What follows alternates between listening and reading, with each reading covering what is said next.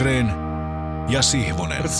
Teemu Pakkalen näyttää tällä hetkellä puhelua, puhelinta, jossa hänellä tulee puhelu psykologi Päiviltä. Siellä ilmeisesti Me päiv- puhumme- terveisiä päiville. Kyllä. Me puhumme kyllä psykologiastakin, mutta... Me mutta, puhumme Päivi joo. Granholmista myöskin tänään myöhemmin lähetyksessä, mutta, Mutta tota, joo. jatka toki Mut me Petteri. mennään lajina, itsekään en ole siitä niin kartalla ja välttämättä kaikki kuulijat ei ole, niin perataan se huolella, että äh, vapaa-ottelu, ensinnäkin minkälaiset otteet siinä ei ole sallittuja siellä häkissä? Minkälaiset otteet ei ole sallittu, eli ei saa sormi tai mitä raajoja työtä mihinkään reikiin. Se on, se on sääntö numero yksi. Sitten ei saa hiuksista repiä, ei saa raapia, ei saa Entä viiksistä? purra. Ei saa viiksistäkään repiä, ei saa raapia, ei saa purra. Sitten mennään ihan näihin tekniikkajuttuihin, eli maassa makaavaa ei saa potkia päähän. Ja äh, kyynärpäälyönnit on kielletty kello 12 kello 6. Eli kello, kello 12 kello 6. Kaikki Suora, kyynärpää- suoraan alas, joo. Suoraan alas. Kaikki kyynärpäät on kielletty. Pystyssä ja matossa. En tiedä mistä juontaa juures. Öö, häkistä ei saa repiä, sortseista, tai siis ei saa pitää kiinni. Mm. Öö, sortseista ei saa repiä, munille ei saa tietenkään potkia, sormista ei saa vääntää, korviste, siis kaikki tommoset niin, niin sanotut koiramaisuudet ja epäurheilijamaisuudet, niin ne on tietysti kielletty.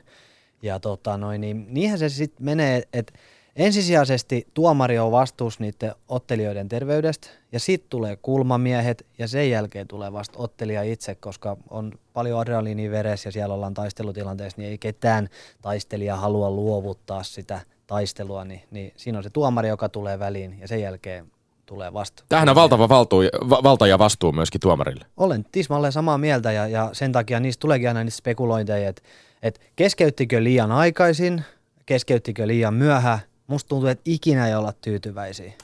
Näin se vaan on. No tuossa tota, puhuttiin, nyt käytiin läpi, että mikä ei ole sallittu. Mutta käydään sitten toiseen suuntaan. Mitkä ne tekniikat on? Potkitaan, lyödään, kuristetaan, eikö niin? Tehdään lukkoja. Onko muuta? Käydään nämä tekniikat vähän niin kuin tavallaan läpi. Joo, eli pystyottelussa lyönnit, potkut, kyynärpäälyönnit, alasviennit, heitot, pystypaini, mm, tietysti polvet, polvet on myöskin sallittui. Sitten mennään mattootteluun.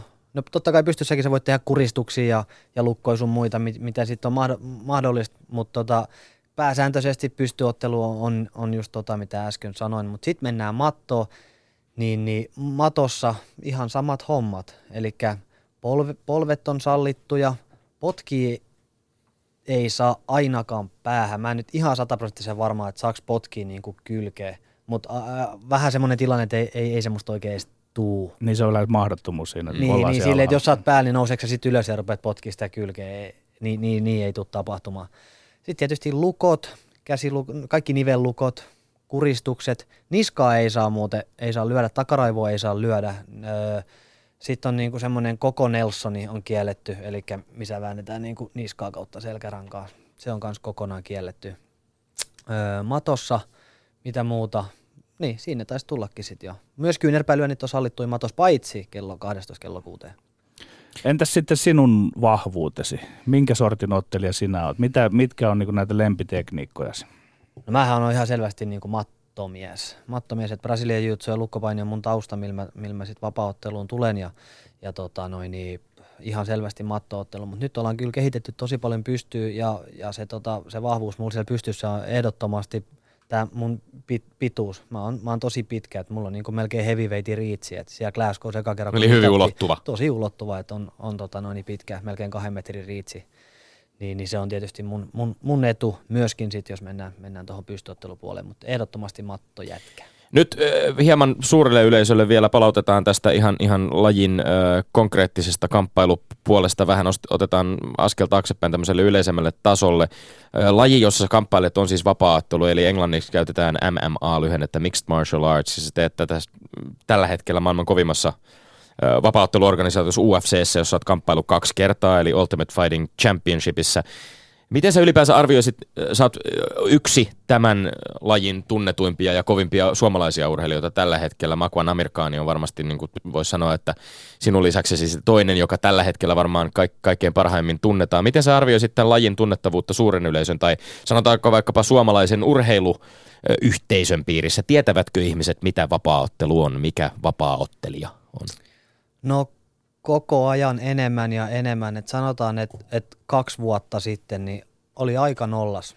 Vuosi sitten jengi rupesi jo tunnistamaan, vaikka ei ulkomaillakaan ollut otellut, niin rupesi niin tunnistaa varsinkin omassa kotikaupungissa.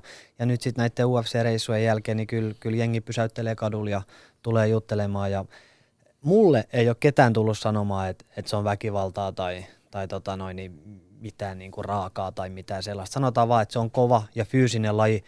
Ja tota noin, niin ehkä mä koen omalla osaltani sen niin, että mä oon vähän niin kuin vapaaottelun suurlähettiläs. Eli mä puhun siitä aina hyvää, totta kai mä puhun siitä hyvää, koska mä puhun sitä, mitä mä ajattelen. Jos mä ajattelisin, että se on väkivaltaa, niin mä puhuisinkin myös, myös niin. Mutta mun mielestä se ei ole, niin mä en sitä puhu onko tota kotimaisissa illoissa yleisömäärät kasvanut? Entä sitten voi sanoa niin kuin harrastajamäärät? Ja vielä siihen semmoinen, että onko, tää, onko niin junioreille olemassa joku soft-versio sitten tästä?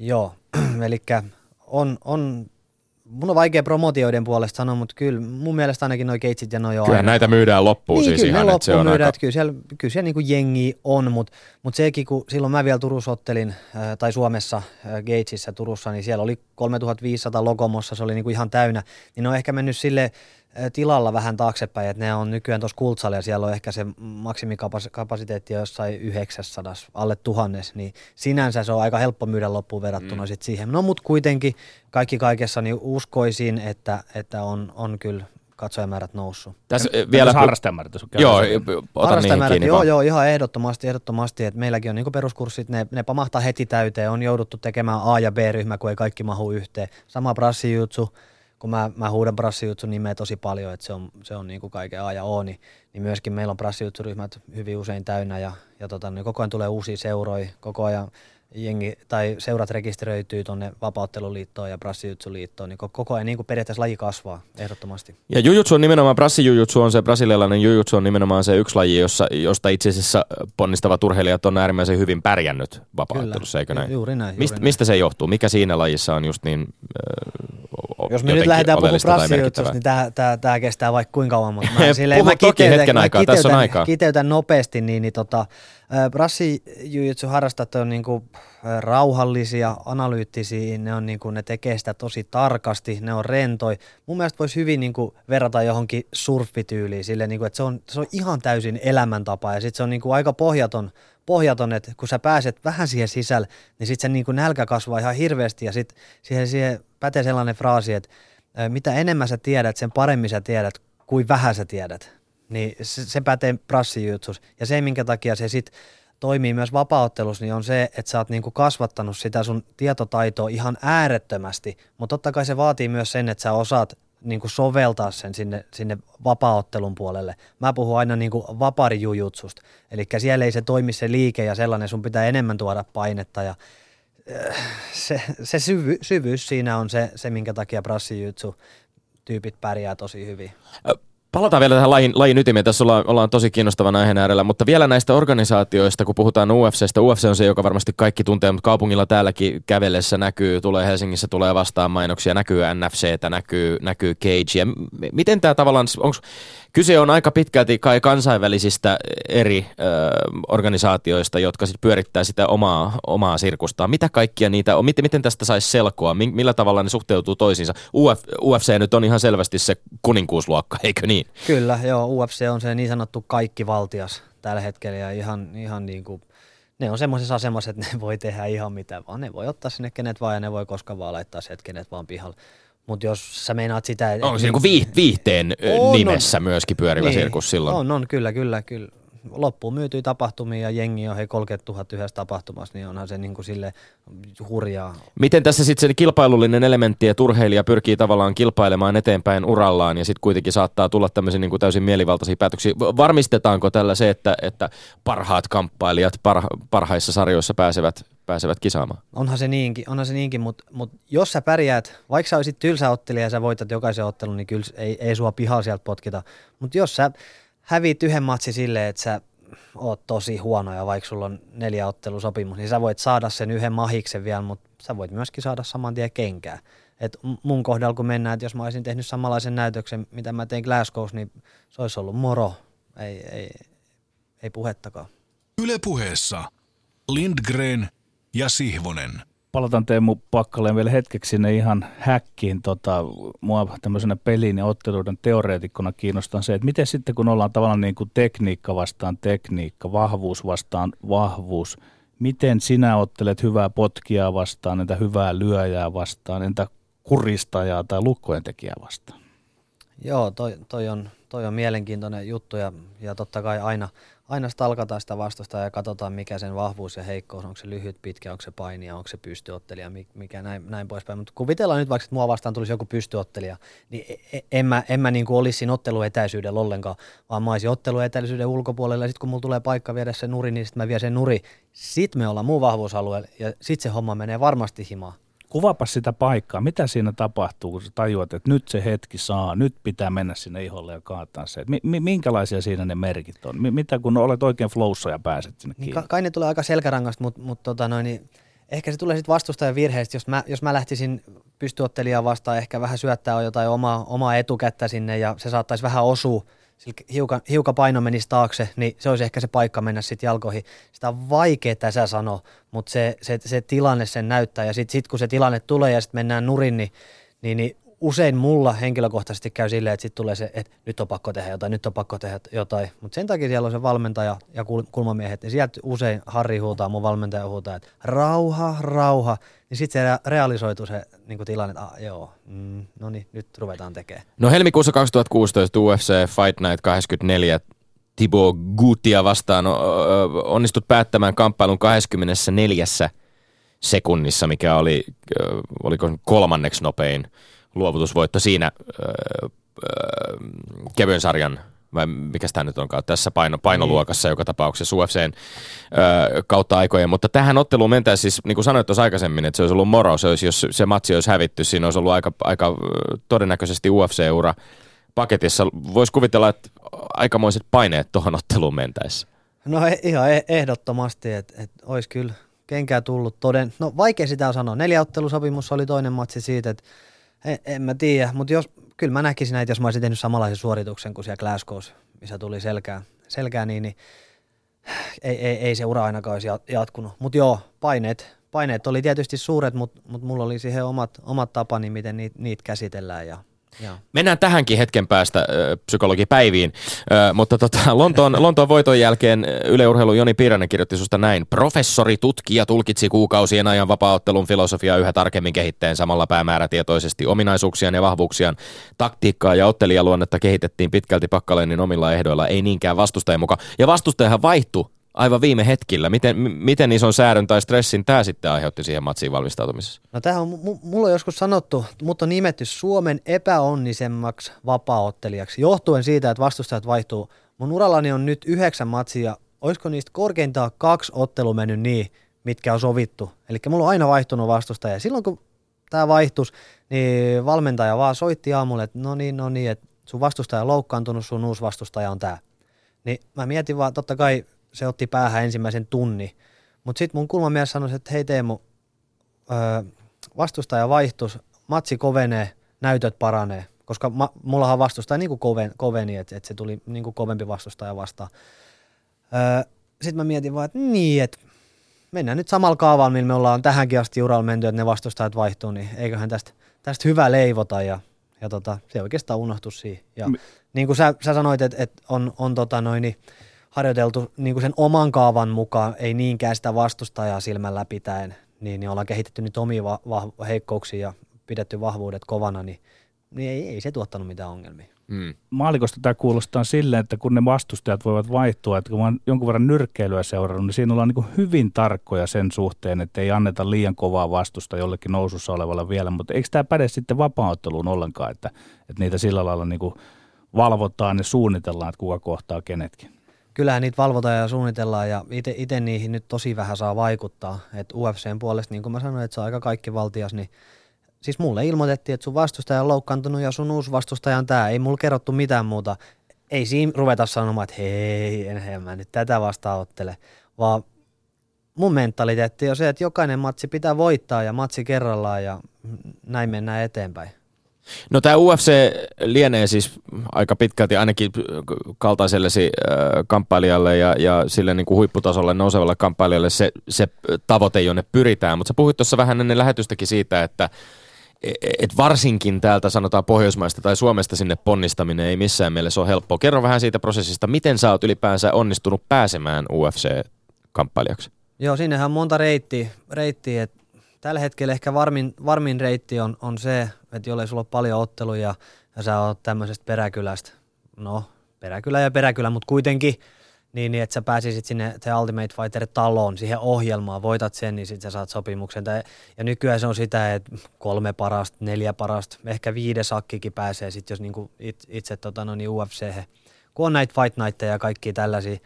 Mutta se, että et se on joko se TV-ohjelma, tai sitten se on se, että sä jurnutat vaan täällä täällä Suomessa ja Euroopassa niin, ja koitat saada koko ajan jotain entisiä UFC-ottelijoita ja saat hyviä voittoja, mutta siinä se tappio ratkaisee niin hemmetisti, että jos sulla on vaikka seitsemän hyvää matsia, voitettua matsia alla, sit sä hävit yhden, niin kyllä se, niin se työ lähtee taas alusta. Ja sit sä pommitat sitä Sean Shelbyä vaan sitä matchmakeria UFCn puolesta, että sinne sä lähetät sun CV tässä koko ajan, tai manageri tietysti mm. lähettää ja ja omia, omia matseja, omia videoja. se, on, se on se toinen väylä. Ja sitten on tämä väylä, millä minä pääsin.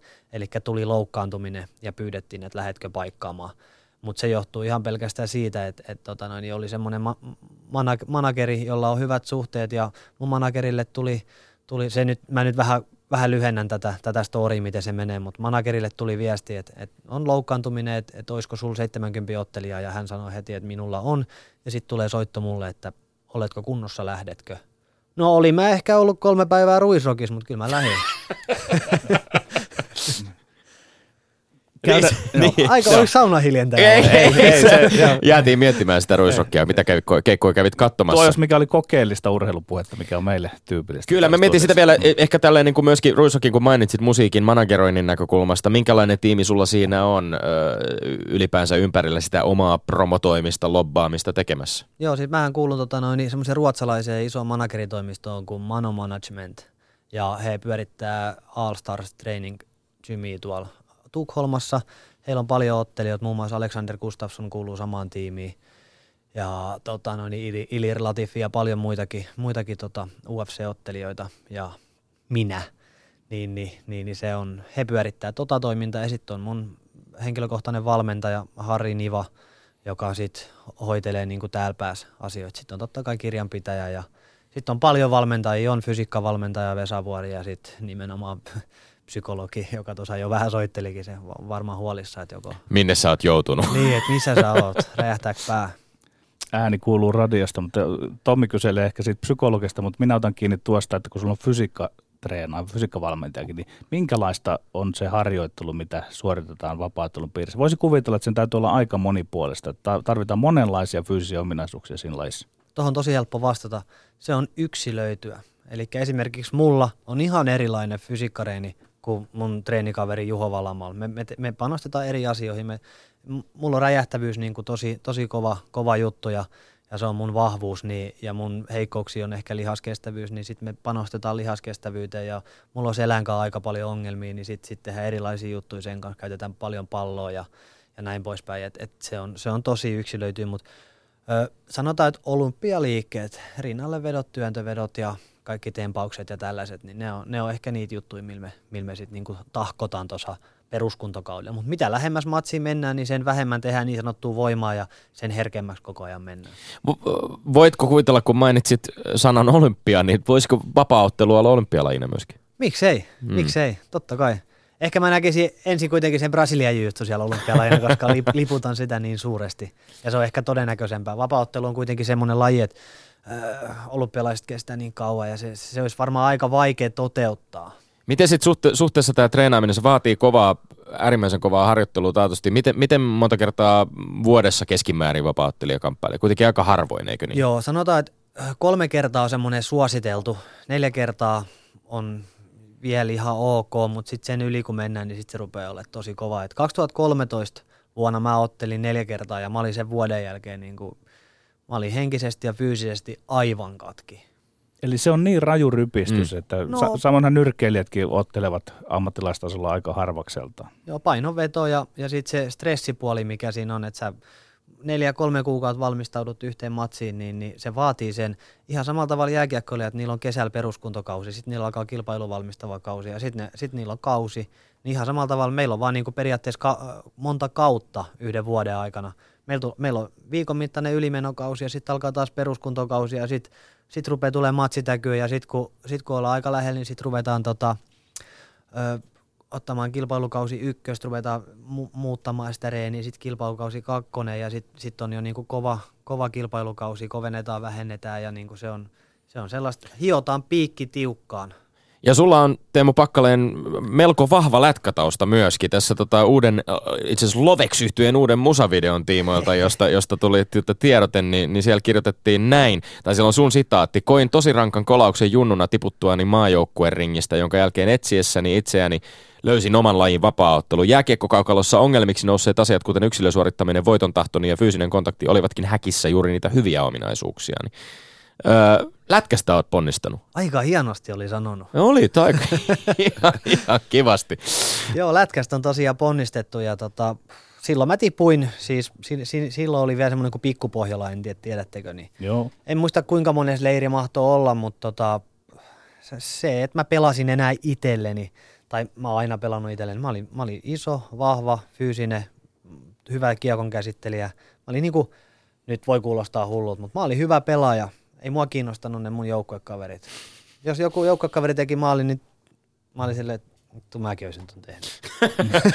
Eli, an- yksilöurheilija henkeä ja vereen. Niin, No analyysi itsestäsi on se, että, että tavallaan ehkä persoonasi ei sopinut sitten siihen niin hyvin joukkuepallopeleihin, kun se sopii tuollaisen yksilölajiin. Juuri näin, juuri näin. Et, et, ja sitten en mä tiedä, jos mua olisi valmennettu siinä, että et jaa sitä kiekkoa ja pelaa näin ja pelaa näin, mutta kun se ei ollut sitä, vaan se oli sitä, että kun mä oon saanut katsoa D-junnusta asti lämää ja taklaa. Mulla on sanottu aina, että sulla on kiekko, tee maali, lämäse, sulla on paikka, taklaa ja tappele. Niin miten mä voin kehittyä siinä niin joukkuepelaajana? Tämä ehkä pienenä kritiikkinä myöskin jääkiekkovalmennuksen suuntaan sinne Junnun puolelle. Ja se ei toiminut sitten enää maajoukkueessa. Mm. No, no mennään, mennään vähän sinne pään sisään vielä, vielä hetkeksi aikaa. Henkiset paineet, pelko, nöyryytyksen pelko myöskin tällaisessa äärimmäisen tota, rajussa kamppailullissa.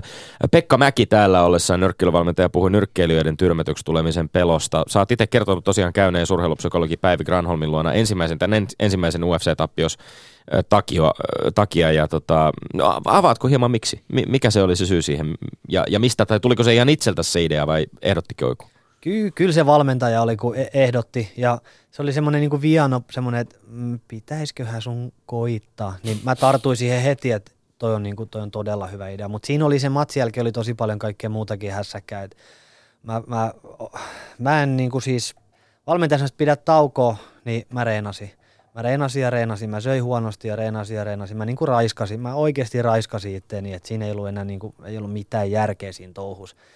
Sitten kun ekohireeneihin mentiin, niin sitten valmentaja katsoi, että, että sun on pitänyt huilata, että kuinka sä oot, sä oot kireä kuin viulun kieli, että mikä homman nimi on. Ja sitten sit kaiken näköistä juttua siinä oli. Ja sitten mä kävin äh, ruok- ruokavalioterapeutille, joka teki mun safkat, safkat kuntoon ja, ja tota noin, niin sitten sit se ehdotti, että jos mä menisin urheilupsykologille ja mä menin sinne ja ekan kerran jälkeen mä tajusin, että tää on mun juttu ja siitä lähtien siellä on käyty ja se on, se on kyllä, ilman sitä mä en olisi ollut niin valmis tuolla, tuolla mm. tota, Lontoossa. Sä oot kuvannut näitä, et, tätä, myöskin tätä prosessia, jota olet Päivi Granholmin kanssa käynyt, että, että, että negatiivisia ajatusmalleja on, on yritetty kääntää myönteisiksi. Onko niin kuin se, se isoin prosessi, joka on? on? Se on se, on, se, on se niinku, Sä oot äärimmäisen ankara itsellesi ihan niin, selvästi. just näin joo, että teet jonkun yhden virheen jossain, niin sit sä, mä analysoin sitä ihan sairaasti ja mä en, niinku, mä en hyväksy itselleni minkäännäköisiä virheitä.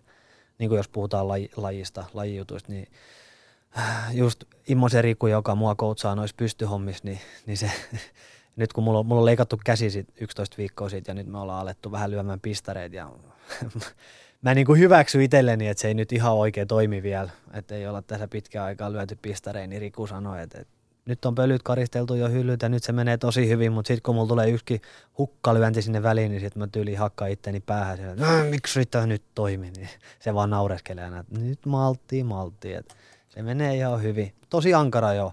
Mutta se, että et niitä negatiivisia asioita on päivin kanssa käännetty positiiviseksi. Just se urheilijalla, kamppailuurheilijalla, niin häviämisen pelko, ei se, että suhu sattuu, ei se, ei, ei se, se ei pelota, mutta se häviämisen pelko, se, se on todella suuri. E, niin ja sitten kun mä M- Mikä siinä, eikö, eikö kaikilla elämänaloilla välillä tuu takki? Mikä siinä pelottaa? No, tulee, tulee, tulee, tulee, varmaan tulee, mutta kun en mä osaa hävitä missään, että jos me töissäkin lasten kanssa pelataan Afrikan tähteen, niin kyllä mä vaikka vähän huijaa, että mä voitan. niin sulla on siviiliammatti äh, myöskin tämän, tämän tota, äh, vapauttelun, vapauttelun ohella. Miten tämä lajin taloudellinen puoli äh, joutuu valtavasti kuitenkin satsaamaan harjoitteluun ja sitten varmaan aika isossa roolissa myöskin esimerkiksi sponsorien hankkiminen ja kaikki tämä. Pärjääkö tuolla? Öö, vapauttelulla? Niin. Joo, ehdottomasti. Ehdottomasti, että siinä on noin ottelupalkkiot, ottelupalkkiot, mitkä on ihan ok. No UFCssä varmasti niin, varsinkin. UFCssä ne on ihan, ihan ok. Että jos sä pari kertaa vuodessa ottelet, niin kyllä sä sillä sit jo niin kuin elät. Mutta sitten mulla on totta kai sponsoreita, että et Unibetti sponssaa mua, että he periaatteessa mun kuukausipalkan maksaa – niin, niin se, on, se mahdollistaa todellakin tänne. Et se, minkä takia mä töissä käyn, niin siihen on ihan muut perusteet muuta kuin rahaa. Et Mitkä perusteet ne on? Ne on tuolla pääsisällä. Ja oon mä joskus lapsin luvannut, että, että silloin kun heillä selvisi se, että mitä mä teen, niin... niin Sä oot siis lastenkodissa Joo, työskentelet? Kyllä, kyllä. niin sitten yksi poika sanoi, että sit kun sä pääset UFC, niin sit sä jätät meidät. Niin sekin jotenkin kolahti niin sairaasti, että että en, en mä ole niinku ajatellut edes tuollaista, eikä niin tule tapahtumaan, niin mä sanoin, että, että en todellakaan, näin, näin ei tapahdu, vaikka musta tulisi mikä mestari. No sitten se päivä tuli, kun mä pääsin UFC, niin, niin, niin oli aika myös lunastaa tota noin, niin toi lupaus ja näin, nä, tällä ollaan menty. Ja se on mulla myöskin yksi henkireikä. Se, että sä reenaat kovaa koko viikon. Sitten sä teet yhden, mä siis teen pelkki, pelkän perjantai-iltavuoron. Reenaat kovaa viikon sitten käyt aamulla aamu lyömässä pistarit ja meet illaksi töihin, niin pelaat hei NRI, hakkaat niitä siinä NRissä, niin, niin kyllä siitä hyvä fiilis tulee, kun pääsee voittamaan. Yle Puhe.